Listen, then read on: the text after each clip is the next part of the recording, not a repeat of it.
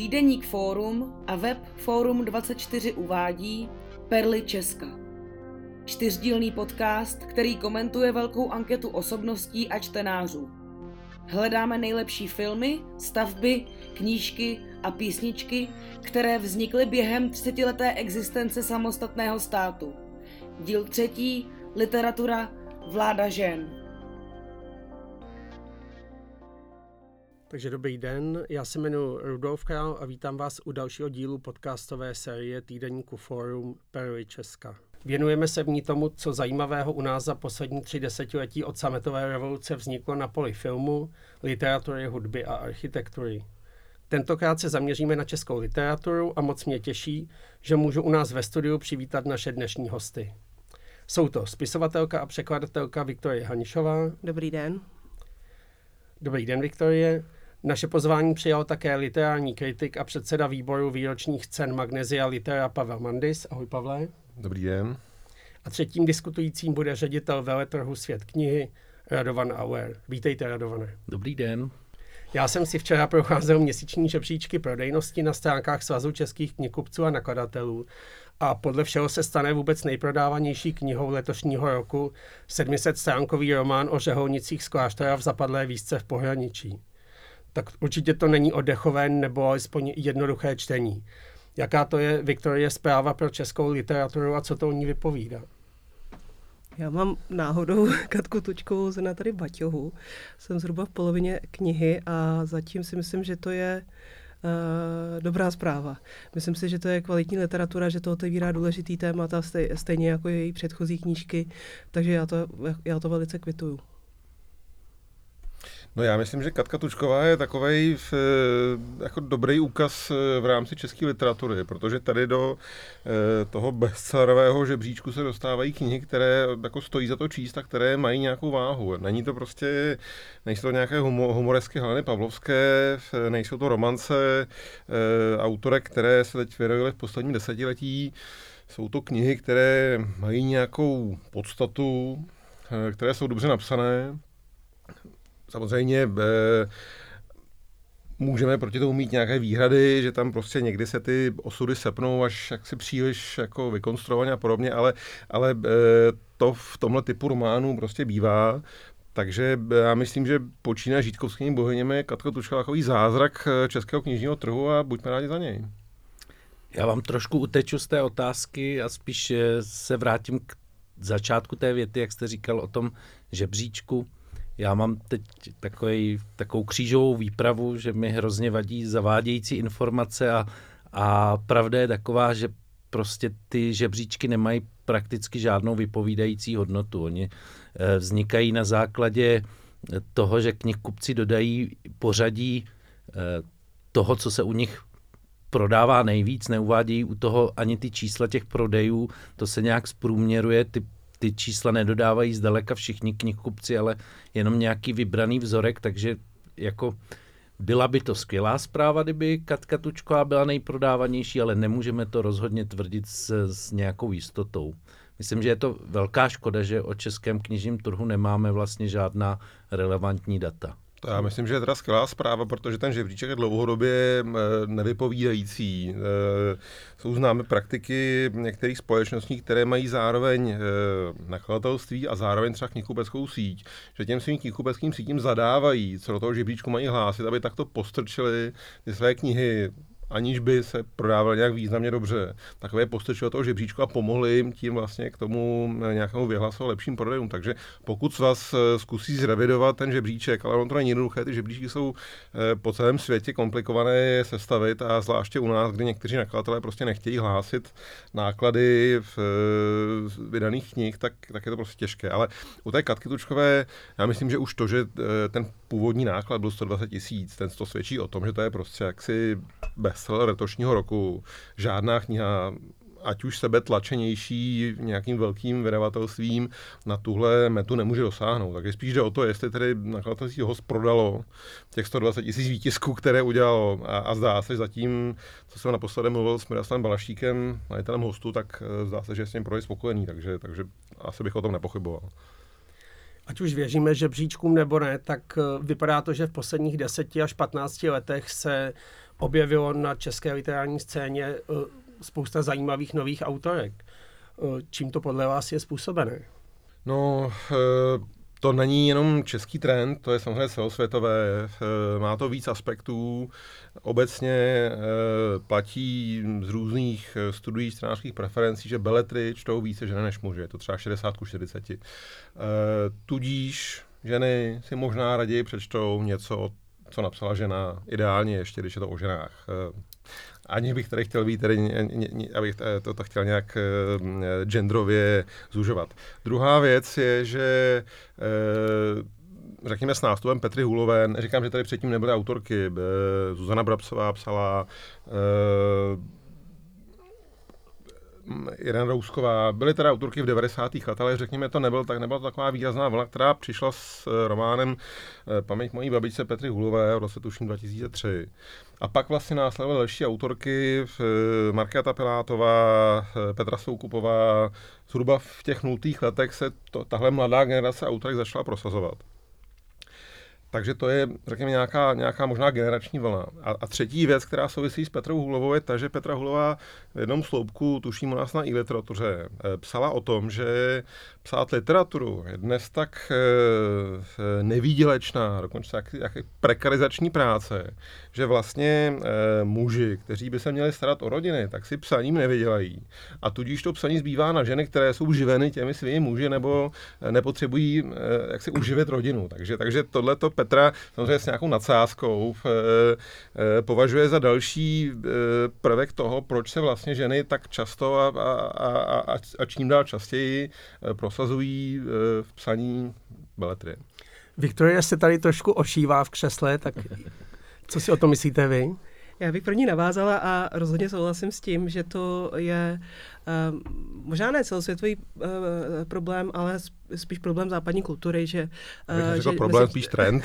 spíš, no ano, máte pravdu, ne problém, trend. To jsem sama, to sama kopu do vlastních řad. Ale um, myslím si, že to se to taky netýká zdaleka jenom literatury, týká se to dalších oborů, třeba uh, mezi výtvarníky je teď, pokud vím, mezi, mladými českými výtvarníky je mnohem vyšší zastoupení žen. Je to třeba také v akademickém prostředí uh, a to i na technických oborech se stále více prosazují ženy.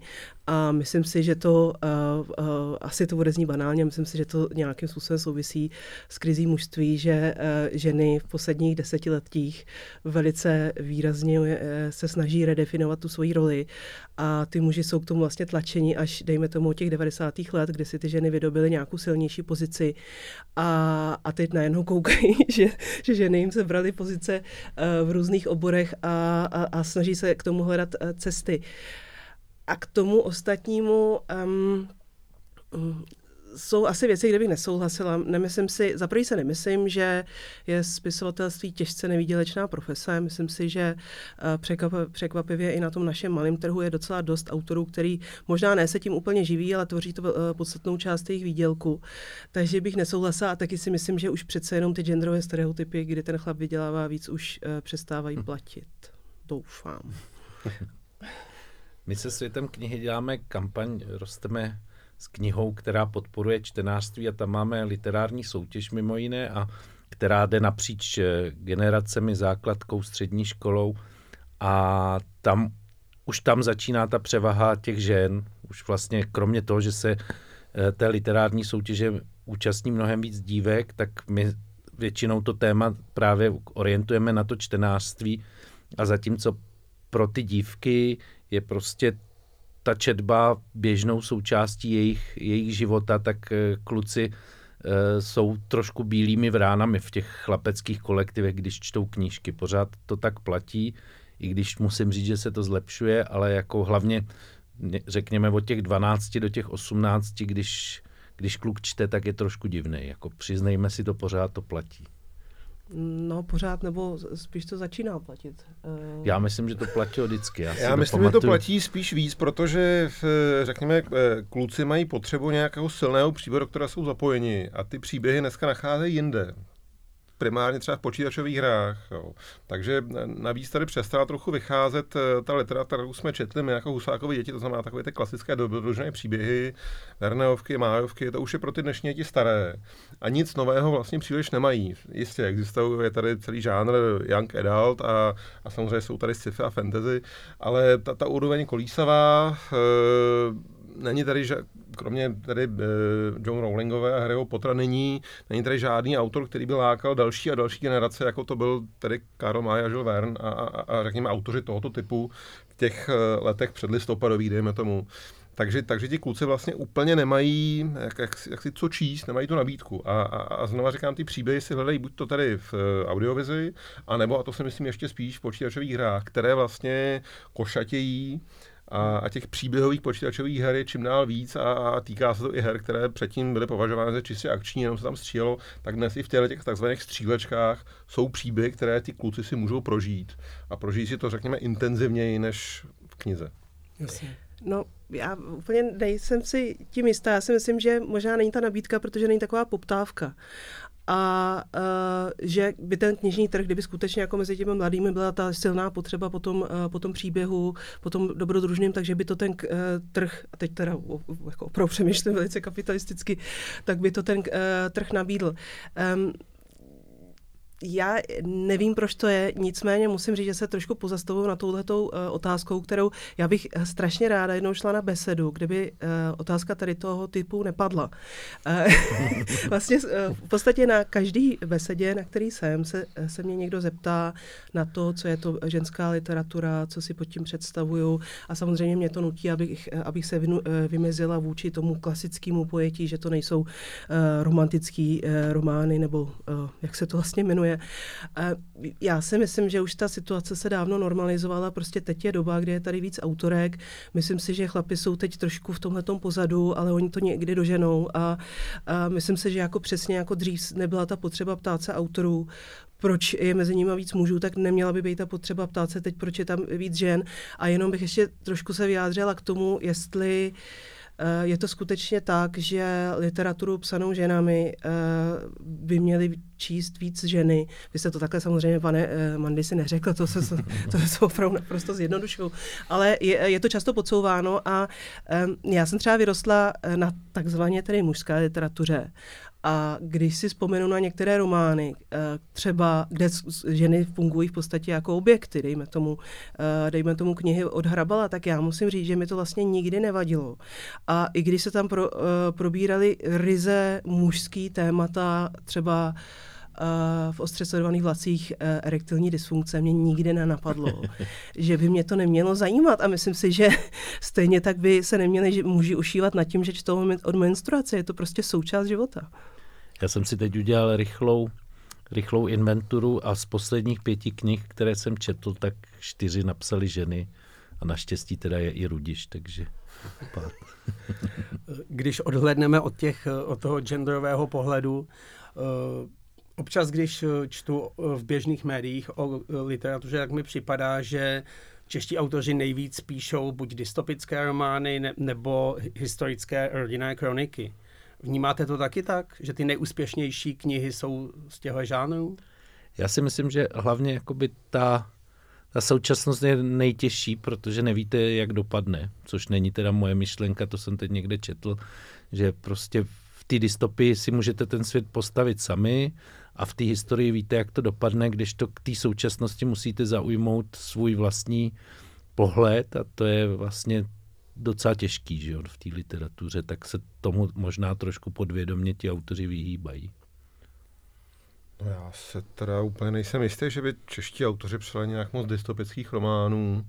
Měl tam Ondřej Štendl tu svoji prvotinu, možná, že teď ten Stanislav Biller, který vyhrál literu za prózu, že to se dá považovat trochu dystopie, ale spíš taková kavkovská variace, taková tragikomedie. Bianka Belová. Petra Hůlová, zlodějka mýho táty. Petra Hůlová, to je spíš výjimka v její tvorbě, jinak ona píše spíš o současnosti. A teď román, který chystá, bude zase jako o ní, o současnosti a o tom, co, co ona prožívá jako svobodná matka a, a vychovávající už skoro dospělou dceru a tak. Takže, takže já bych s tou dystopí to nepřeháněl. Ne, ne, že by tu jako nebyly ty romány, ale rozhodně bych neřekl, že to je nějaký, nějaký trend nebo něco, co tady nějak výrazně je zjevné. Hmm. No ale historie je hodně. Historie ano, historie ano, ale to bylo vždycky už uh, od Jiráska, kdy se prostě v 50. letech četl Jirásek jako taková uniková literatura o té současnosti, pak to následovaly autorky eh, jako Jarmila Loukotková nebo, v, eh, nebo další, které psaly o tom středověku, pak to následoval vlastně Vondruška, ty jeho středověké detektivky. Ten středověk je takový, takový dobrý únik pro lidi, kteří vlastně jako se úplně neorientují v současnosti a, a ten najednou se dostanou do nějakého přehledného, jednoduchého světa. Eh, funguje to dlouhodobě a, a eh, pravda je, že ty historické romány, o kterých eh, si tady možná mluvil, že se spíše týkají 20. století, které už je samozřejmě komplikovanější. To zase souvisí s tím, že prostě vycházejí najevo nějaké věci, o kterých se třeba dříve tolik nemluvilo nebo nevědělo a teď je autoři začínají zpracovat literárně. Jak velký zájem je radované o současnou českou literaturu v zahraničí a jak jsme na tom ve srovnání se zeměmi jako třeba Nizozemsko nebo Belgie, kde se taky píše v jazyce, kterému rozumí pár milionů čtenářů? To je hodně těžká otázka. Uh, myslím si, že se to zlepšuje, že uh, česká literatura si na mezinárodním poli vybrala takovou delší pauzu, že velký zájem o ní byl na začátku 90. let, kdy prostě tady byl boom té, řekněme, potom pádu železné opony. Pak se dlouho nic nedělo a teď mám pocit, ať si o Českém literárním centru myslíme, myslíme, co chceme, že díky tomu, že konečně na tom poli někdo pracuje systematičtějším způsobem, takže že nějaký zájem to zbuzuje a mám pocit, že těch eh, překladů, nebo ne mám pocit, ale objektivně těch překladů do, eh, do ciziny přibývá. Ta pozice toho, toho malého jazyka bude vždycky těžká. Jak jste zmiňoval, Belgie, Nizozemí, nemyslím si, že by na tom v počtu překladů byli nějak zásadně lépe, lépe než my. Mají některé, díky tomu, že ty jejich literární instituce fungují lépe, nebo ty vývozní agentury, když to zjednoduším, fungují, fungují déle, tak uh, mají některé postupy, které třeba se teprve ještě učíme. Mně chodí zrovna třeba z, z Holandska mi chodí takový takový časopis vždycky jednou za půl roku, deset knih, které byste si měli z holandské literatury přečíst a to si vlastně vždycky prolistuju, i když se vůbec o holandskou literaturu nezajímám, ale je to prostě hezky udělaný a mě to, je to dobrý formát. No a ty malý, malý jazyky v, vždycky to bude taky o tom, že se zrovna urodí nějaký autor, který eh, pomůže tomu zájmu o tu literaturu a a nebo je zatím opravdu dlouhodobá systematická práce, jakou dělali skandinávci e, za posledních desetiletí se svojí literaturou. Hmm, já s tím, já s tím teda naprosto souhlasím a um, myslím si, že to není problém jenom České republiky, ale v posledních uh, těch desetiletích, 20, 25 letech uh, je to problém celé východní Evropy nebo možná slovanských jazyků, že ten zájem opadl a možná je otázka, jestli s tím teď něco udělá ta Ukrajina.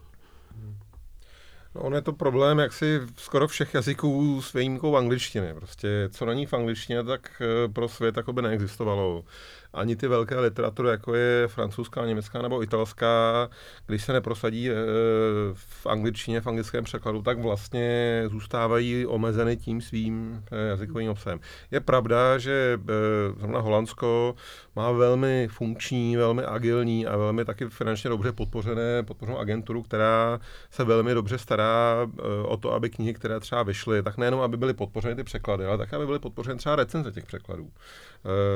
My na literatuře máme samozřejmě různé jazykové sekce a sekce, která se jmenuje holandské literatuře, tak dostává prostě podporu od nějaké holandské agentury, protože prostě recenzuje holandské knihy nebo překlady holandských knih. Tak aby to mělo asi správně vypadat, samozřejmě prostě musí tam, tam mít dost peněz.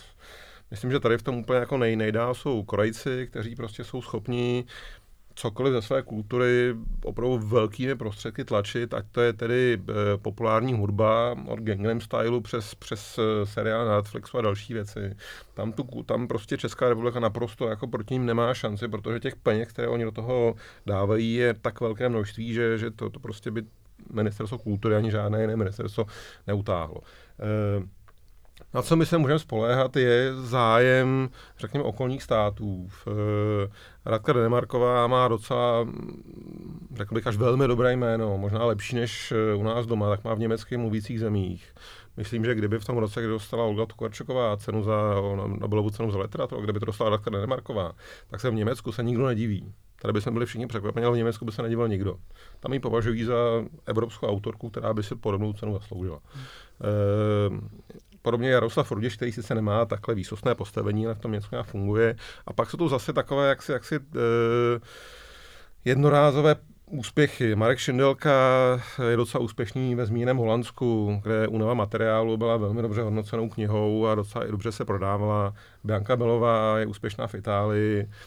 A mm, asi jediná země, která se nějak výrazně zajímá o českou literaturu, je Polsko, kde vychází opravdu velké množství českých knih. E, jsou i dobře přijímány jak kritiky, tak čtenáři.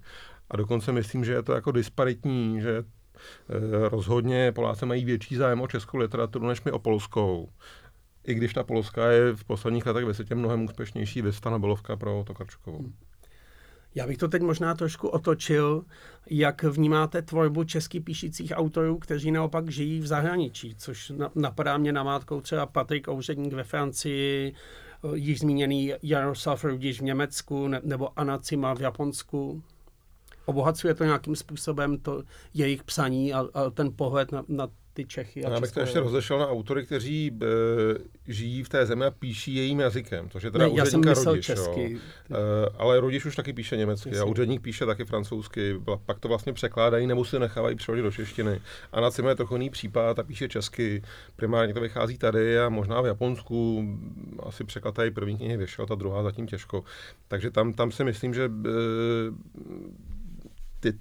Cima a úředník s rodičem jsou trochu jiné, trochu jiné typy, o kterých mluvíte, ale, ale teda, když už se o úředníka s rodičem, tak eh, je, je to jako to bylo s Kunderou, eh, český spisovatel, eh, řekněme srovnatelně s Rudišem známý a populární doma, tak odešel do větší jazykové oblasti, kde se zkouší prosadit zatím se mu to relativně daří. Teď mu třeba česky vyšel docela podařený komiks, který dělal s takovým rakouským, uh, myslím, docela slavným komiksovým tvůrcem Nikolasem Málerem. Uh, úředník je emigrant už jaksi z té uh, předlistopadové doby, takže ten byl vlastně nucen tam začít uh, nějak fungovat a, a, a psát francouzsky a, a myslím, že taky je to, řekněme, autor evropského formátu, kterého eh, kdykoliv vyjde nějaká kniha, tak se dočká těch překladů, řekněme, v západoevropských zemích, ale těch autorů nemáme moc teda. Ještě Jan Faktor, ale chtěl, já jsem spíš chtěl říct, že tyhle ty vyslanci určitě nám pomáhají právě, že třeba vznikne i zájem o další autory, zrovna když eh, Česká republika hostovala v Lipsku, tak ten Rudiš bylo takový jméno, který pomáhalo otvírat dveře těm dalším. Eh, protože prostě už věděli jednoho, tak, tak eh, se zajímali o ty další. No. Možná ještě trochu Stavarič, když se to, když to hodně eh, natáhnu. A já právě si myslím, že, že, uh, že zrovna ten Jada Rudiš a Patrik Ouředník samozřejmě taky se uh, velkým, uh, se hodně zasazují o propagaci české literatury a uh, možná díky nim dopadlo dobře i díky Rudišovi dopadlo tak dobře to Lipsko. Hmm. Tak ještě máme Jaroslava Kalfaře v Americe, což je zase syn emigrantky, který začal psát uh, anglicky, vydal tam Kosmonauta z Čech, což je román spojený s Prahou a Čechami, tady se natáčí dokonce filmová nebo seriálová adaptace, takže to může být taky další velká reklama. Otázka je, nakolik vlastně jsou tihle spisovatelé vnímaní jako čeští autoři a nakolik už se přisvojili ty, ty literatury, v jejich jazycích oni píší. Uh já bych se zeptal, Viktorie, na osobní zkušenost, že vám vychází překlady v zahraničí, jak to je pro české autory a autorky složité. Já tady můžu opravdu hovořit jenom ze své vlastní zkušenosti. Já mám to štěstí, že mám literární agentku Danu Blatnou. Pokud vím, tak na, eh, v našem prostředí působí jenom tři eh, agenti Dana Blatna, eh, Edgar de Bruyne a, a Marie Silény. A já díky tomu mám překlady. Mám teď prodaný práva do 12 zemí něco vyšlo, něco nevyšlo, takže já jsem naprosto spokojená, ale ne, nedokážu říct, jak to má autor, který, eh, který agenta nemá. Předpokládám, že má skoro smůlu. Já jsem ještě pochopil takhle z informací od kolegů z Českého literárního centra, že je hodně podstatné, když ten dotyčný autor mluví daným jazykem a je schopen tam tu knihu naživo prezentovat. Že to jsem pochopil, že je, je i pro toho nakladatele často tím, tím rozhodujícím faktorem, že se rozhodne tu knihu třeba vydat, protože ví, že může pak toho autora vozit po čteních a tak dál. To je pravda, myslím si, že to strašně moc platí pro německy mluvící země. A fakt těžím z toho, že jsem musela na Gimplu se učit německy a, a, a jsem jedna z těch jako velice uh, často zvaných autorů do, do Německa, do Rakouska. Takže rada začínajícím autorům učte se německy. Myslím si, že ta Němčina asi pomůže nej, nejvíc. A teď já, já se teda učím polsky a, a to polské nakladatelství to tak jako to zajímá. Takže... No, samozřejmě, ale... samozřejmě angličtina, anglic, anglic, anglic, anglický překlad je vždycky jako nejlepší a je to obrovský trh a ta, ta brána do celého světa, ale, ale zároveň Německo, v, dokonce nějaká statistika uvádí, že eh, oni mají jaksi vyšší, vyšší počet eh, lidí, kteří čtou knihy, takže vlastně ve finále eh, ten průměr, ta průměrně prodaná kniha, tak má podobná nebo skoro stejná čísla jako v Americe. Jo, že vlastně v Americe, jasně, pak tam jsou ty totální bestseller, které jdou prostě do milionových nákladů, ale řekněme knihy od solidních autorů, které se prodávají tak, aby eh, z toho nakladatel měl nějaký, ne velký, ale přece nějaký zisk, tak mají vlastně podobné náklady, jako mají knihy v Německu, protože prostě tam je ten objem čtenářů větší než, než řekněme, méně čtenářsky gramotné Americe. A takže to Německo tady v tom smyslu, e, stejně jako pro český průmysl, pro českou literaturu, e, je, je velmi podstatné. A, a nevím, jak to má Viktoria Hanišová, ale mnozí autoři e, vlastně do značné míry jejich příjmy se zakládají právě na těch autorských čtení v Německu, kde ty honoráře se můžou vyšplhat až na 500 euro což prostě v Česku nikdo nezná, nebo jako nějaké honoráře už, už se dávají, ale malé, ale tady prostě po, za, za, za měsíční turné si můžete vydělat na další půl rok třeba. Je to tak, je to třeba 500 euro a ještě člověk dostane lístky do hospody. Takže to opět potvrzuje tu radu, učte se německy. Ano, můžu to doporučit, já jsem jinak i učitelka Němčiny, takže, Ale takže doporučuji. třeba Markéta Pilátová by vám doporučila, učte se španělsky, protože té zase právě ta španělština otevřela, otevřela cestu na ten iberoamerický trh. A je pravda, ale po těch čteních jezdí po Německu. Teď byla v Japonsku. Dobrá. Pavle, ty za posledních 20 let sleduješ dění na české literární scéně i jako předseda výboru udělujícího výroční knižní ceny Magnesia Litera vidíš v české literatuře, literatuře nějaká silná témata ne, nebo poetiku? V tom smyslu, že myslíš, že by se nám mohlo podařit třeba v Čechách eh, prorazit nějakým osobitým literárním stylem, jako byl třeba magický realismus v Jižní Americe, ne, nebo ta zmiňovaná severská detektivka? Ne, nevidím. Já jsem, my, když máme tiskovou konferenci a vyhlašujeme nominace, tak se obvyklá nominářská otázka je, co mají ty knihy společného. Málo kdy mají něco společného. Vždycky je taková jako pestrá směsice a e, čem a myslím, že to je jako dobře, že, že česká literatura je prostě pestrá, že tam jako není nějaký jednotící směr, něco, co vládne. Jasně, můžeme si říct, že ty bestsellery jsou trochu okopírované, že dejme tomu e, teď takzvaně letí ty, ty rodinné osudy silných žen v průběhu 20. století, nebo i slabších. To, které ani švá řekne, jaké ty ženy jsou. A, ale, ale, ale e, pokud se bavíme o literatuře jako celku, tak tam si myslím, že žádný společný jmenovatel není a, a, a asi je to dobře. Jak jsou, nic proti e, skandinávské vlně detektivek, určitě to dělá velkou reknou té Skandinávii, ale, ale pak samozřejmě si tam někteří autoři stěžují, že všichni chtějí jenom detektivky a nechtějí, řekněme, ty vážnější e, typy románů já samozřejmě nedávno jsem se potkal s Edgarem, ne, ne s Edgarem Dobrujnem, ale s překladatelem Alexem Sakrem, který překládá do, do angličtiny, je to newyorský překladatel, překládá Petru Hulovou, Jáchyma Topa a další autory.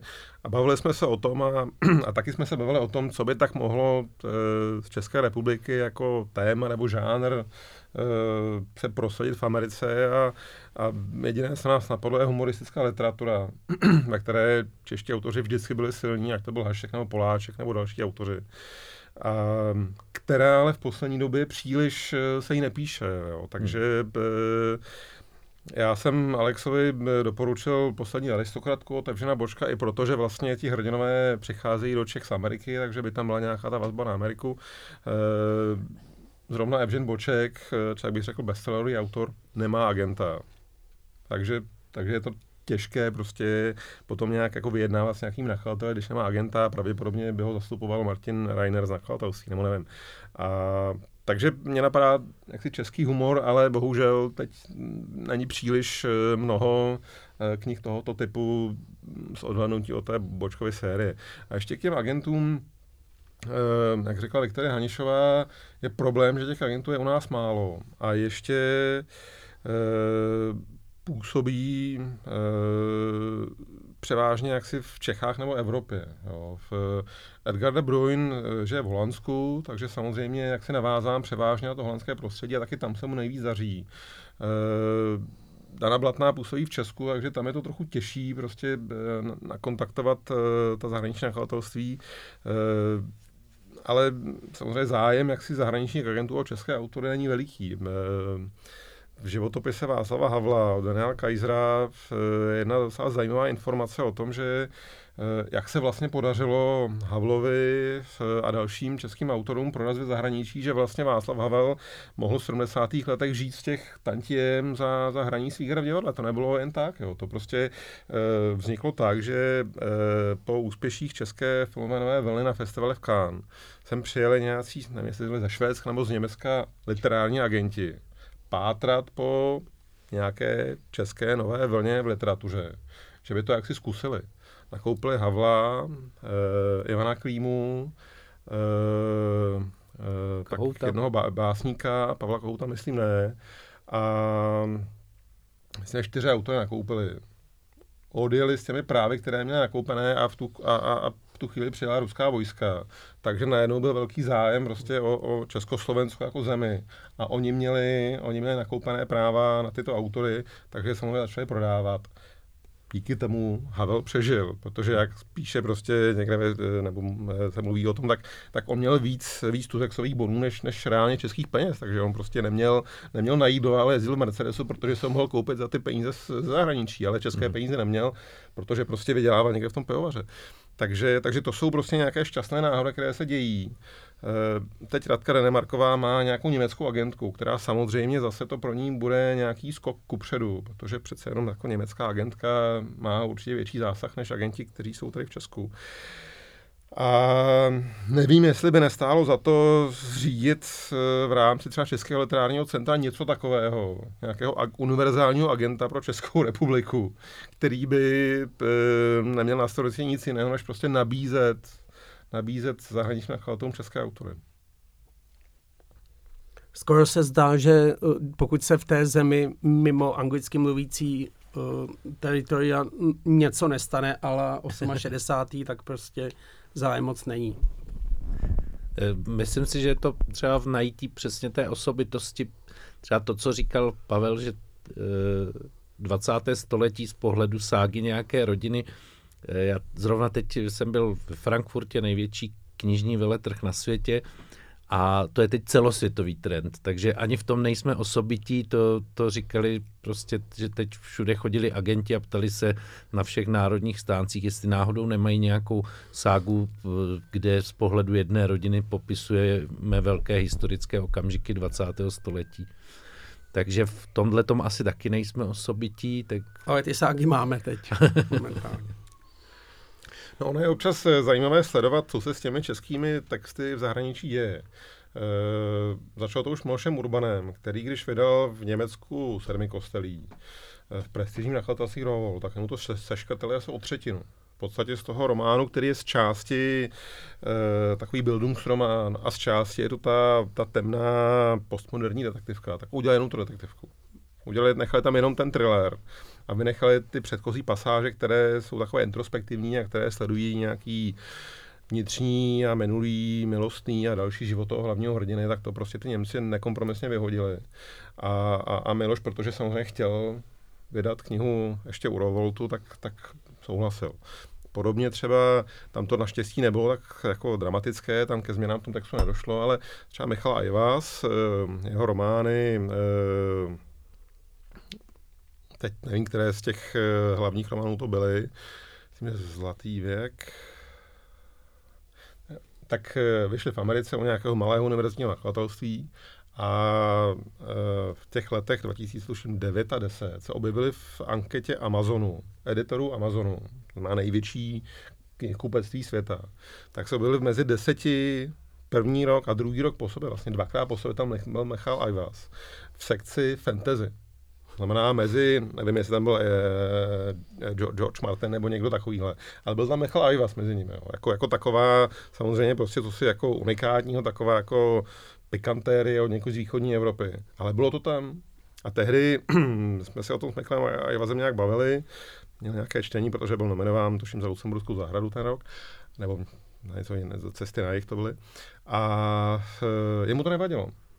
Filozof, postmoderní fantasta a najednou je tady v kolonce podřadného čtiva fantasy. A jemu to nevadilo a říkal, když to tam vidí, tak já jsem spokojený, hlavně když to prostě osloví aspoň nějaké čtenáře v té Americe. Hm, je pravda, že já mám pocit, že to, co se třeba děje s mýma knihama v jiných zemích, jako pohlídám se třeba Německo, tak tam, tam jako mám náhled, že jo, tam si to dokážu přečíst, ale v těch jiných zemích tak mám pocit, že pre, prezentují úplně jinou knihu a myslím si, že někde k těm mým knihám eh, přidávají štítek dívčí romány, což trošku mě i jako rozčiluje, no.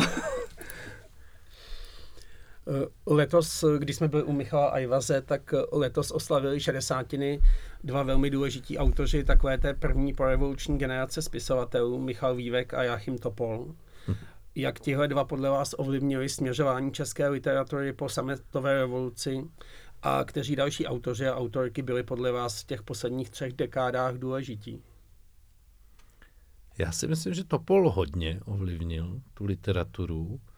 Eh, často se mi stane, že z těch současných autorů, který čtu, tak tam trošku toho Topola vždycky cítím, nebo jako eh, tematicky ten vývek, tak ten byl takový vždycky svůj a, a, a byl to takový čistý mainstream, který se svým způsobem vyčerpal a mm, nemyslím si, že by jako zasáhl do toho, do toho literárního dění až tak, až tak zásadně ve smyslu, že by inspiroval další autory. Tam já spíš tu otázku jsem myslel v tom smyslu, je, jestli vlastně to nebyl takový první bestsellerista, který tady vlastně přitáhl k tomu čtení spoustu lidí, kteří běžně třeba tolik knih nečetli a tolik se o literaturu nezajímali. Je, je to možný, je to, je to možný, že, že se to stalo. No a s, s jak, kteří další autoři já si myslím, že třeba fakt ta Katka Tučková díky tomu, že vlastně každým tím, každou tou knihou otevřela nějakou, nějaké zásadní téma, ať už to byli eh, sudečtí Němci, nebo, nebo taková, takový trošku to, ten ezosvět v žitkovských bohyních a teď zase, zase vlastně ten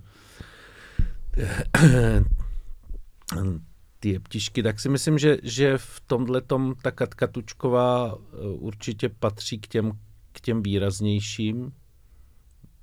Pavle, kdo tě ještě napadá?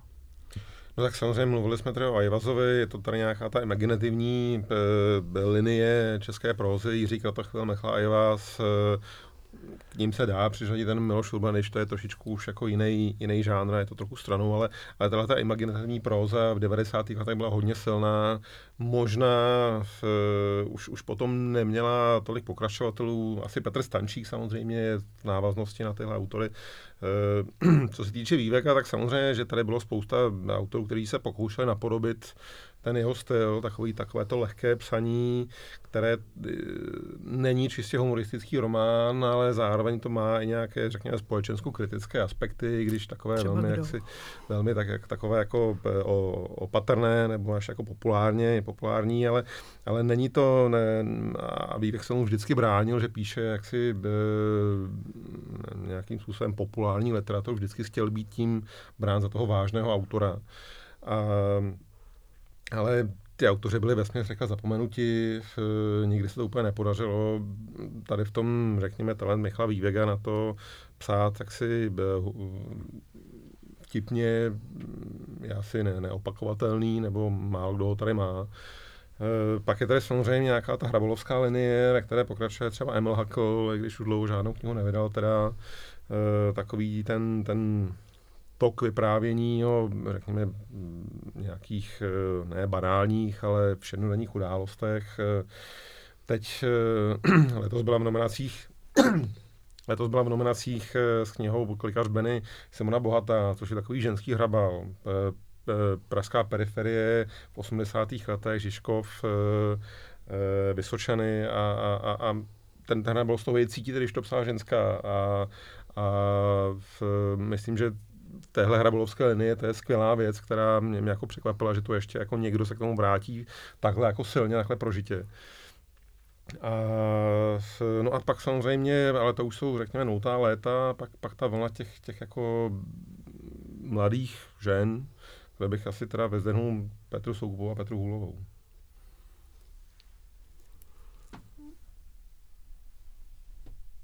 Já musím říct, do toho Michal Vývaga, to je takový jako příběh, který, který mě osobně jako dost mrzí, protože já si myslím, že Michal Vývek začal jako velice nadějný autor. A pro mě třeba jako nej, nej, nejzajímavější knížka od něj přišla tenkrát um, Nápady laskavého čtenáře. To si myslím, že byla výborná kniha.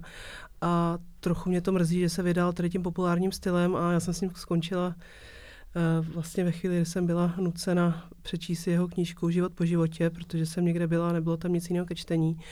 A teď jsem z mnoha stran slyšela, že ale že se chytil a že ty jeho poslední knihy stojí za to, tak, tak trošku ještě váhám. A, třeba e, ten Jáchym to bylo, to si myslím, že, mě, že měl úplně zásadní vliv na tu, na literaturu polistopadovou, e, samozřejmě s tím dílem Sestra. A, a mám pocit, jak se pořád mluví o tom, že chybí polistopadový, polistopadový velký román, tak myslím si, že to je jednoznačně ta Sestra. A mě spíš jako z, z těch autorů uh, zajímají asi bych řekla pořád ještě nastupující autoři, i když, to, i když mají leco, leco za sebou. Mě třeba poslední dobou zasáhla hodně Smrt holka od Lucie Fowlerové anebo uh, tři kapitoly od Daniela Hradeckého. Tak vlastně si myslím, že tady ty autoři mají ještě hodně co nabídnout a jsem na to dozvědavá. Kdybychom se podívali na literaturu jako na nějaký celek, eh, jako jakýsi řetězec od autora přes nakladatele, distribuci až po čtenáře, eh, kde aktuálně vidíte uh, největší nedostatky nebo v čem, v čem by to mohlo být lepší? No, já, jak už jsem říkal na začátku, mám opravdu teď takové křížové tažení za větší průhlednost toho, toho knižního světa, protože eh, náš, náš knižní trh je strašně pestrý, opravdu pestřejší než, než jiné, díky tomu, že tady nenastoupily takové ty velké nadnárodní koncerny, ale e, zase je to dáno tím živětlným rozkvetem v těch 90. letech, ale e, zase ta, ta opačná strana mince je ta, že, že opravdu nakladatelé, ne že někteří nechtějí sdělovat, ale žádní nezdělují vůbec nic, kolik se čeho prodá, e, kolik čeho vytiskli, to se prostě nedovíte, někdo vám to mezi řečí řekne, ale, ale vy ty čísla musíte brát s velkou rezervou. No a pak pak je situace, kdy se bavíme o nějaké systémové podpoře nebo o tom, co by se mělo pro tu literaturu dělat nebo pro ten knižní trh, ale co máte dělat, když nemáte vlastně žádná relevantní data a oni opravdu, opravdu nejsou. A uh, dneska asi nejslabší, nejslabší článek toho řetěze jsou, jsou uh, solitérní knihkupci, tedy ne ti, kteří by patřili do nějakých řetězců. Ty jsou opravdu na seznamu ohrožených druhů a, a postupně, postupně mizejí, především na malých městech. Každý rok eh, prostě někdo z nich zavře krám a když to náhodou, když to knihkupecí náhodou převezme nějaký řetězec, tak je to vlastně dobrá zpráva. Tak eh, tam si myslím, že by měla směřovat nějaká podpora, aby, aby ta, řekněme, diverzita byl, zůstala zachována. Já když to vezmu uh, ze spisovatelského takového praktického pohledu, tak uh, si myslím, že je tady určitý prostor k, ke zlepšování podmínek pro spisovatele. Já si myslím, že co by strašně moc prospělo nejen spisovatelům, ale i překladatelům a dalším uměleckým profesím, by byl status umělce. Uh, kdy, uh, kdyby to fungovalo uh, jako třeba v Německu nebo v Rakousku, že stát přebírá za spisovatele sociální pojištění a možná je to i zdravotní, teď nevím, jak to tam přesně funguje. To si myslím, že by, že by strašně moc pomohlo. Um, asi bych tady jako autorka měla říct, že jsme, my spisovatelé, strašným způsobem podhodnocení a že se nám nedostává dostatek stipendií. Na jednu stranu si myslím, že to je pravda, na druhou stranu mám pocit, že, um, že z různých profesních organizací se uh, Eh, to téma toho složitého spisovatelského života omezuje skoro jen na tu finanční částku. A um, mě třeba jako teď velice překvapily uh, reakce na ty tvůrčí stipendia, které vyhlásilo Ministerstvo kultury. Myslím si, že tam uh, určitě jsou některé velké pochybení. E, nicméně e, jeden z těch silných hlasů, který zazněl, byl ten, že spisovatel může žádat na příští rok jenom o 100 tisíc korun. A bylo to tam jako rozpočtený, že vlastně, jako, aby se člověk slušně z toho uživil, tak by mohl fungovat e, jenom 4 měsíce a v případě Prahy jenom 3 měsíce nebo ještě méně. A já s tím zase tak musím říct úplně nesouhlasím. Já si nemyslím, že by měl být spisovatel v pozici, že ho nějak, že nějakým způsobem dostává plat od státu. Myslím si, že by měl dostávat podporu, pokud nabídne solidní projekt ale myslím si, že jestli spisovatel má něco tvořit, tak to jednak musí vycházet z toho jeho vnitřního pnutí a tu si cestu najde a za druhý taky musí vycházet nějakým způsobem ze života. A pokud ten spisovatel bude od rána do večera sedět doma a psát tu knihu, tak fakt jako nebude mít z čeho čerpat. Takže teď eh, se trošku jako projevu nekolegiálně, ale myslím si, že ta situace není tak strašná, jak je mnohdy prezentováno. No ten problém začíná jaksi u toho samotného psaní, protože řekněme, kromě autorů, o kterých se tady bavíme, to znamená těch, kteří se i prosazují v zahraničí, mají nějakou čtenářskou základnu, tak je tady spousta lidí, kteří si taky myslí, že umějí psát. A, a, a velmi touží potom vydat svoji knihu a jsou ochotní se za to knihu zaplatit. Eh, existuje, eh, říká se tomu nakladatelská služba. Eh, nej, nej, nejvýraznější značka je Poenta, která patří pod Albatros Media už teďka. A ta prostě vydává knihy autorů, kteří de facto si na to sami seženou peníze. Takže jestliže tady máme jaksi a ne úplně malou skupinu lidí, kteří jsou ochotni zaplatit za to, že uvidí vytištěnou knihu se svým jménem na obálce, tak samozřejmě ochota nakladatelů platit jiným autorům nějaké vyšší honoráře nutně klesá, protože tady mají zástup lidí, kteří ty honoráře nechtějí, kteří naopak ještě sami zaplatí za to, že jim vyjde kniha. Takže, takže eh, řekněme, že tady v tom jako ultraliberálním českém prostředí knižního trhu eh, je to nespravedlivé vůči těm kvalitním autorům, protože prostě eh, samozřejmě nej, ani magnéza litera nedokáže prostě určit nejlepší knihu, i když se to snažíme všemi silami, nejsou to prostě závody, není to měřitelná hodnota. Takže vždycky se najde někdo, kdo řekne, ale já píšu líp. A, a to, že mu to nikdo nechce vydat a nechce mu to zaplatit, tak jenom říká, že ho nikdo nepochopil. A že si to vydá sám a pak to koupí teda rodina pár známých a, a je to. A, ale, ale prostě tady to začíná. Tady prostě e, podobně jako v posledních letech obecně klesla prestiž českých elit vzdělaných lidí u českého národa, zatímco ještě v 90. letech lidé věřili, následovali a podobně, tak také eh, klesla prestiž, řekněme, spisovatelů jako takových. A, a každý, kdo umí psát, má pocit, že vlastně by mohli být taky spisovatelem že k tomu chybí jenom maličko. A při nejhorším se to teda zaplatí. Jo. Takže, takže, takže tam, tam odsud se jako vlastně táhne, táhne ten, ten problém, který potom pokračuje dál, protože nakladatelé taky na tom nejsou úplně nejlíp. E, e, pořád tu a, a pro mě jako kritik je to samozřejmě dobře, protože je to, je to pestré, ale chápu, že pro ten knižní trh to může být trochu komplikované, protože kromě těch jako velkých nakladatelských domů, které fungují nějak jakoby komerčním způsobem, tak je to spousta nakladatelských, které fungují z, čisté, z čistého entuziasmu. ti lidé, kteří ten nakladatelství vlastní, tak chtějí vydávat dobré knihy, nezáleží jim na tom, že z toho nebudou mít moc peněz a nebo dokonce žádné, ale zas to vlastně trošičku deformuje ten knižní trh, kde by autor i překladatel a vůbec vlastně všechny ty e, složky nebo ty profese, které se podílejí na vydání knihy, měly dostat dobře zaplaceno. Takže, takže i, i, ti, i ti nadšenci to vlastně trochu kazí, i když, i když vlastně já je mám rád a jsem rád, že tu jsou, protože díky nim to vycházejí skvělé knihy, ať už tady původní nebo překladové, ale e, pokud máme takovýhle stav, tak samozřejmě asi těžko autor, který neprodává 120 tisíc jako Kateřina Tučková, tak si může říct o nějaký životaschopný honorář. Oni opravdu vlastně ty, ty nadšenci a ty entuziasti, kteří, jsem, kteří začali na začátku 90. let vydávat knížky, tak si vydávali že jo, ty knížky, které chtěli vydat a kterých strašně moc chybělo a díky tomu se sem vlastně nepustili ten kapitalismus do toho, do, do toho knižního trhu tak úplně. Takže opravdu, když to srovnám s jinými, s jinými trhy, tak náš trh hodně stojí na, na nadšenectví a na entuziasmu, což má spoustu pozitivních, ale také řadu negativních jevů a do nich patří i to špatné ohodnocení těch tvůrčích profesí. A není to jenom záležitost, eh, která se táhne z 90. let, to se jaksi permanentně opakuje. Prostě doroste nějaká novější generace, založí si vlastně nakladatelství. Mezitím prostě třeba ta starší generace už je to unaví, takže teď eh, vím, že Petr Himmel prodal nakladatelství Garamond, Albatrosu, předtím kniha Zlín byla prodána Albatrosu a další ta menší nakladatelství a skupují ti větší, ale vznikají tady další nová, zase prostě někdo vystuduje, nevím, filozofickou fakultu, bohemistiku nebo něco takového.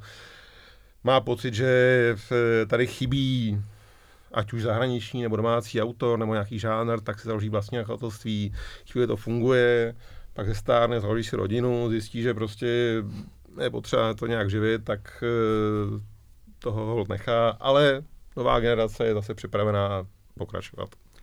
Když jsme mluvili o těch uh, finančních prostředcích a nedostatečném ohodnocení uh, spisovatelů, napadá mě ještě, trochu jsme tady ještě opomněli pozici redaktora. Máme dost kvalitních knižních redaktorů a dobře ohodnocených, eh, kteří mohou to dílo, které je třeba od toho spisovatele výborné, posunout ještě někam dál? Ne, nemáme. já něco řekne Viktoria Hanišová, ale, ale já prostě u, u spousty knih jako vidím, jak tam zoufale ten redaktor chybí a jak by to mohly být lepší knihy. Jako z pozice recenzenta eh, a jsou to, eh, jak řekněme, knihy z populárních žánrů, tak eh, jak si krásná beletry a jako příkladám Václava Kahudu, ale je to těžké. Třeba Kahuda, eh, několikrát jsme se o tom bavili a on, on prostě trvá na tom, že nechce, aby mu do toho někdo šahl těch jeho textů, ale, ale vím, že třeba v, z těch jeho knih by byly krásné kolekce povídek, ale jako román to dohromady úplně nefunguje. Jo. Takže, takže tam je to občas těžké a ti redaktoři taky to nemají jednoduché, tu práci notabene a zase jsme u toho, že prostě autoři nejsou docenění, tak proč by měli být docenění redaktoři, kteří ani nejsou těmi autory a nejsou tím, kdo generuje jakoby nakladatelství ten zisk, takže samozřejmě prostě e, těch redaktorů je málo, e, já doufám, že Viktoria Hanišová má tady řekne nějakou vlastní zkušenost, ale mám pocit, že ti, ti redaktoři spíše hlídají, řekněme, nějakou gramatickou správnost toho textu, než aby si zabývali e, strukturou, jazykem, kompozicí a tak. Já můžu říct, že mám samozřejmě zkušenost e, co se týče vlastní tvorby, jenom z nakladatelství host a tam to funguje dobře. Tam skutečně jsou redaktoři a, a, a můj redaktor je v tom třeba docela dost ostrý, jako ten mi tam ty věci jako hodně proškrtává, já se s ním někdy dohaduju a musím říct, jako, že po těch letech uznávám, že, že myslím, že jako opravdu ví, o čem, uh, o čem mluví. A, a stejně tak to funguje i u překladové redakce. Eh, myslím si, že, že tam je, že ta, ta práce opravdu vypadá tak, jak by měla. A, ale pokud je někdo zvlášť externí redaktor, tak je to, tak to ho opravdu musí živit manžel anebo manželka, a, protože to je, to je ještě horší. To, jsou, to, jsou, to bych řekla, jako, že ty podmínky jsou platový až, až nedůstojný. Že jako u toho překladatele tam ještě možná někdy si může přivydělat něčím vedle, tak ten redaktor skutečně jako uh, je v podstatě takový... Ale i překladatelé mají díky obci překladatelů, tak mají nějaké, nějaké taxi, pod které se snaží nechodit, ale redaktoři žádné, ža, za prvé nemají žádnou profesní skupinu, spisovatelé mají ne tři, překladatelé mají aspoň bez překladatelů a také asi asociace překladatelů, což je spíš jako tlumočníků. Obec. Obec. Ne, obec a pak ještě nějaká asociace tlumočníků a něco. A takže ti redaktoři, ty nemají žádné zastoupení, ty, se, ty můžou pouze se spolehnout na to, že je to nakladatelství se k ním zachová slušně, ale ne vždycky se to samozřejmě děje. Hmm. A ono tady i v případě těch eh, překladů, ono samozřejmě eh, to, to, co dělá obec, je skvělý, že se nastavila nějaký ty minimální taxy, i se jako i stává, že některé nakladatelství na to přistoupili a tím, že na to jako eh, přistoupí ty hlavní hráči, tak, tak to třeba ovlivní ty menší, ale pořád je to zoufale málo. Hmm.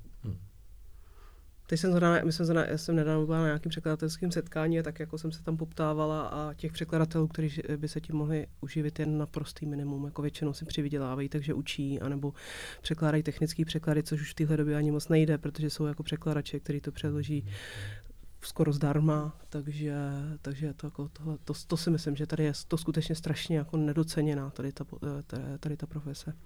My, my na světě knihy děláme, máme profesní fórum, kde se snažíme uh, nějak zohledňovat i tady ty profesní skupiny. A musím říct, že teda ještě ty překladatelé jsou na tom nejlíp, že vůbec, teď jste třeba říkala, že jste byla na nějakém setkání překladatelů, jako redaktoři nemají žádná setkání, takže si nejsou schopni ani navzájem, navzájem říci, kolik kdo třeba má, tak, tak ještě vlastně ta ta skupina těch překladatelů je taková nejkompaktnější a nejvíc schopná, eh, řekněme, lobovat v tom nakladatelském světě za svoje zájmy. Ty ostatní nemají ani toto. No, což samozřejmě vyplývá z toho, že oni překládají e, něco, co jim někdo chce zadat. Jo, že tam nenabízejí nějaký svůj text. Jo. Tam e, ve chvíli, kdy, kdy e, překladatel koupil práva na nějakou knihu, chce ji přeložit. A když ji chce přeložit, tak, ji, tak ten překlad musí zaplatit. Samozřejmě může narazit na nějakého laciného překladatele, který mu to udělá za málo. Ale pravděpodobně to nebude moc dobrý překladatel, takže prostě uh, utrpí pověst toho nakladatelství, utrpí pověst i třeba v zahraničí, protože to špatně přeložil. A v, to už ty nakladatelé riskovat nechtějí, ale uh, u vydání původního textu kdy eh, ten eh, nakladatel jako neví, jak ten text dopadne. Není to Kateřina Tučková, která má svou jeden bestseller, očekává se od ní druhý. no tak prostě tomu nevěnují tu pozornost, protože prostě proč by to dělali, když takových jako knih eh, mají ve svém nakladatelství, nevím, 10, u těch velkých třeba 30 ročně, tak prostě jedna třeba se povede, u jedné si to auto prohlídá sám a je to, a je to a, a, a, a dobře a ty zbylé hold prostě tak se stalo? Zatím jsme se bavili uh, čistě o belety. Uh, co třeba zajímavého se událo na poli poezie, literatury, faktu a dalších žánrů? Podle vás? Mám tady velký manko, já spíš musím říct, že čtu zahraniční literaturu, ale co mě třeba poslední době z poezie uh, dost, uh, dost zaujalo, byly Hajíčkovi hajku. To se mi jako velice líbily, ale uh, to je asi tak všechno, co k tomu můžu říct. No, co, u, u poezie v posledních, řekněme, pár letech je zajímavé, že se vrací epická poezie. E, je to Evald Muller, který se po na, takové docela jako, skoro zářivé na básníka samozřejmě v těch jako úzovkách kariéře v 90. letech odmlčel a teď se před pár lety vrátil a, a vlastně to jsou takové až v duchu E.T.A. Hoffmana, těch starých prostě strašelných e, historek, e, básně, které, e, když je vidíme vytěštěné, jak to působí jako báseň, ale když to potom třeba sám autor čte na hlas, tak to vlastně působí jako taková krátká povídka. A v, Podobně Pavel Novotný, v, sbírka zápisky z paneláku nebo sídliště, tak zase to jsou vlastně takové příběhy vyprávěné samozřejmě jaksi ve verších ale to je, to je takový zajímavý moment, že v, eh, po letech, kdy se poezie považovala prostě za nějaký eh, vzhled imaginace a pocitu a všeho, tak se vrací vlastně ta epická poezie, kde se odehrávají nějaké děje, nějaké příběhy. má to nějakou zápletku třeba. Radovan se zdrží, takže možná poslední otázku bych nadhodil. Co očekáváte, že se stane, nebo co byste si přáli, aby se stalo uh, v nejbližší době s, s českou literaturou? No, uh, teď je, je takový velký plán, že čes, česká literatura nebo Česká republika bude v roce 26 čestným hostem ve Frankfurtu, což je krok, který navazuje na naše hostování eh, v Lipsku, které dopadlo, myslím si, velmi úspěšně a, a otevřelo určitě cestu té české literatuře do, na ten německý trh a ten Frankfurt by měl otevřít e, tu cestu na ten, řekněme, celosvětový trh. Neříkám, že se to stane, ale určitě je to velký podnět a e, myslím si, že stojí za to se za to soustředit. Ministerstvo kultury deklarovalo, že má připraveno peníze na to, aby to hostování bylo důstojné.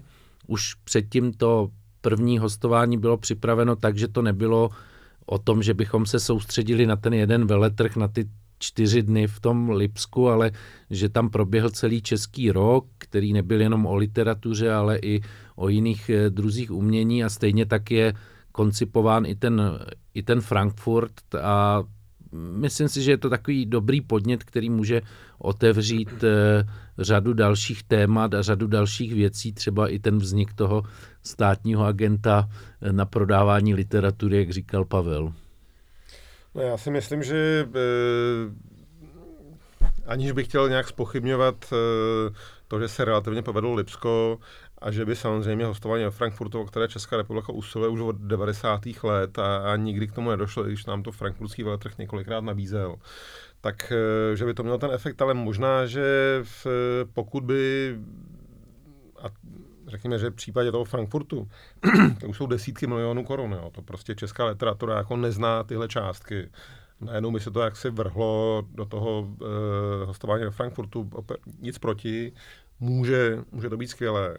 Ale skoro, skoro bych eh, řekl, že kdyby se tady nějakým výraznějším způsobem začalo intervenovat eh, ve prospěch eh, českých bohemistů, recenzentů českých knih a dalších prostě po malých částkách. Ono samozřejmě prostě je těžké před ministerstvem ne kultury, ale financí obhajovat prostě výdaje na to, že někomu zaplatíte nebo připlatíte za to, že napíše recenzi v nějakém francouzském časopise.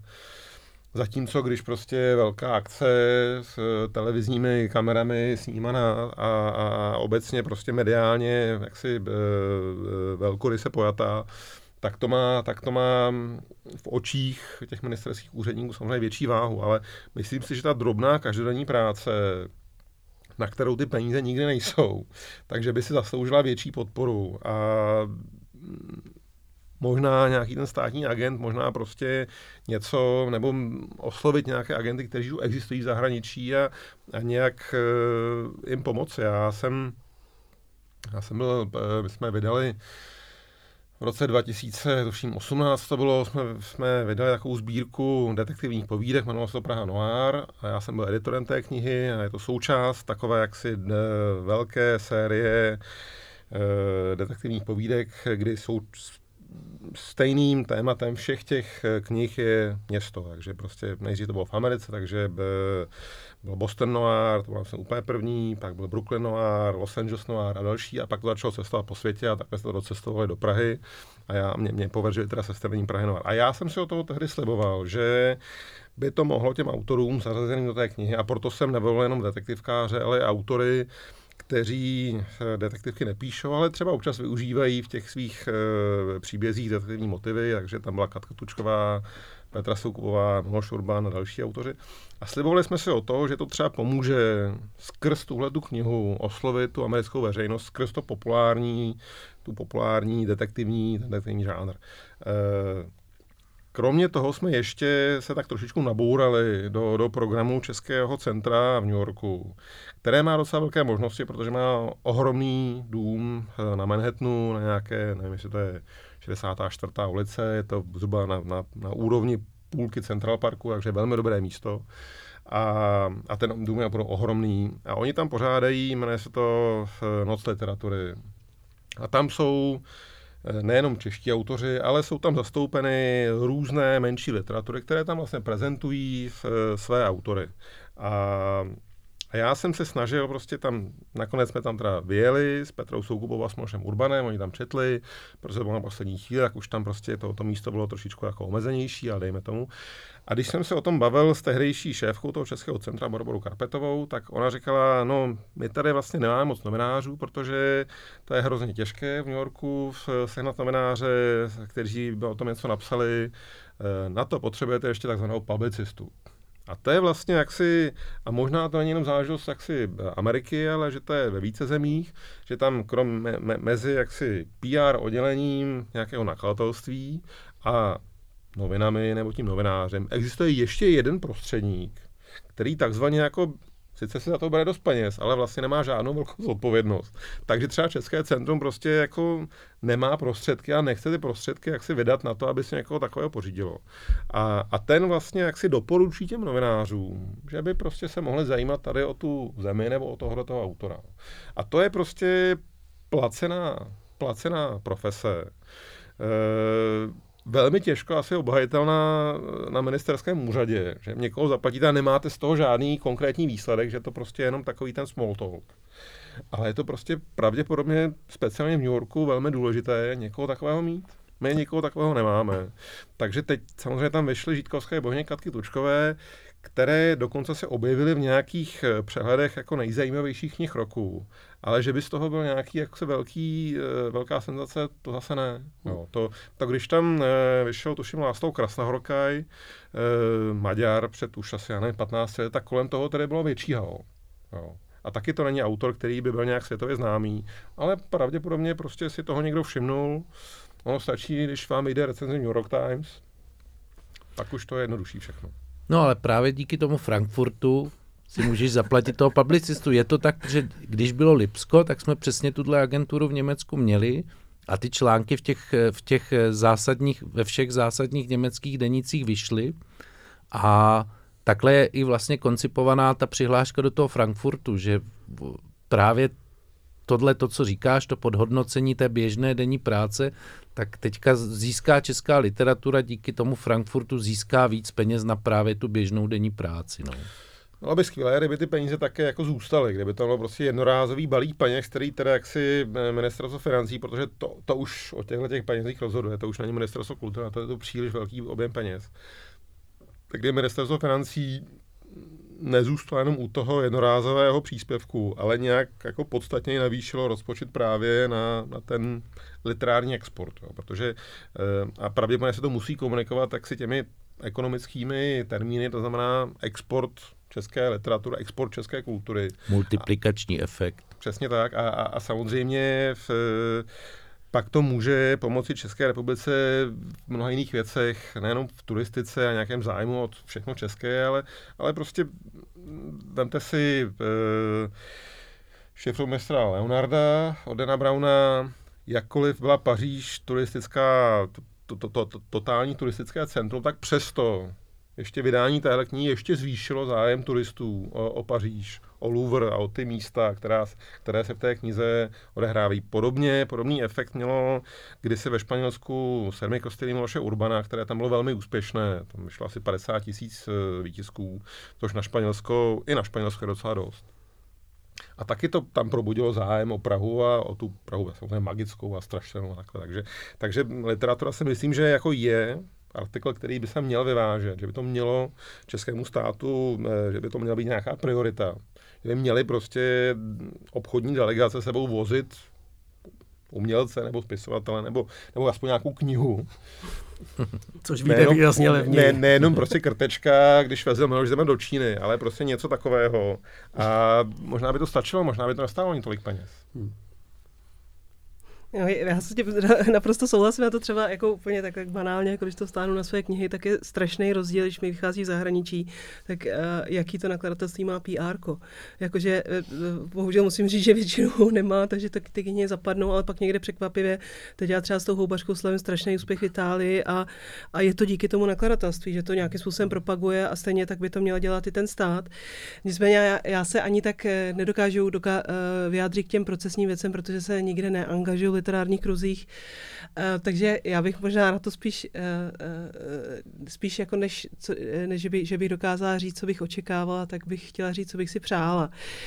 Um, já bych byla strašně ráda, kdyby teď třeba v následujícím roce nevznikaly takový třenice mezi různými literárními kruhy, mezi autory, aby nevznikaly skandály typu teď kolem té státní ceny, to mi přišlo jako opravdu jako do značné míry uměle vyvolaný skandál. Přišlo mi to naprosto nekolegiální a přišlo mi, že ty argumenty, které se vnesly proti Katce, tak byly z velké části uvařený z vody a že si to skutečně jako nezasloužila a připadá mi to, že že když už máme takhle polarizovanou tu společnost, tak by se nemusela takým, tak strašným způsobem polarizovat uh,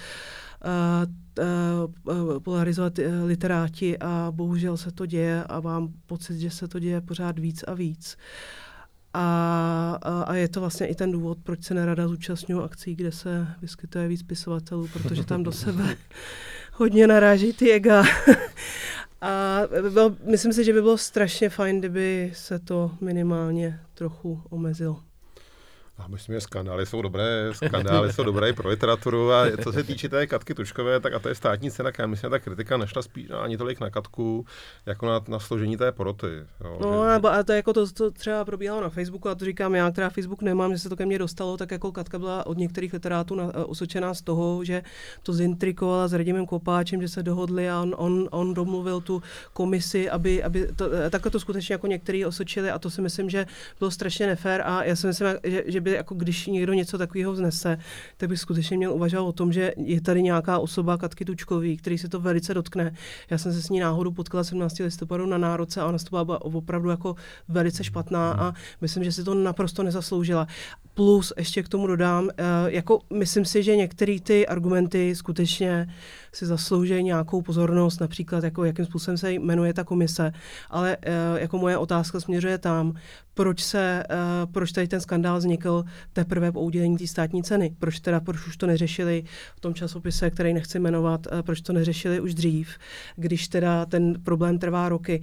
A z toho důvodu si myslím, že to byl opravdu spíše jako uměle vyvolaný skandál, který měl zviditelnit ten, ten časopis a uh, pod to já bych se teda rozhodně nepodepsala. Dobrá, tak uh, můžeme se rozloučit s tím, že potřebujeme víc peněz na prostředníky a le- lepší náladu mezi spisovateli. Já moc děkuji Viktorii, Pavlovi i Radovanovi a přeju české literatuře do budoucna spoustu skvělých knih a nových originálních autorů. Díky. Děkujeme. Díky,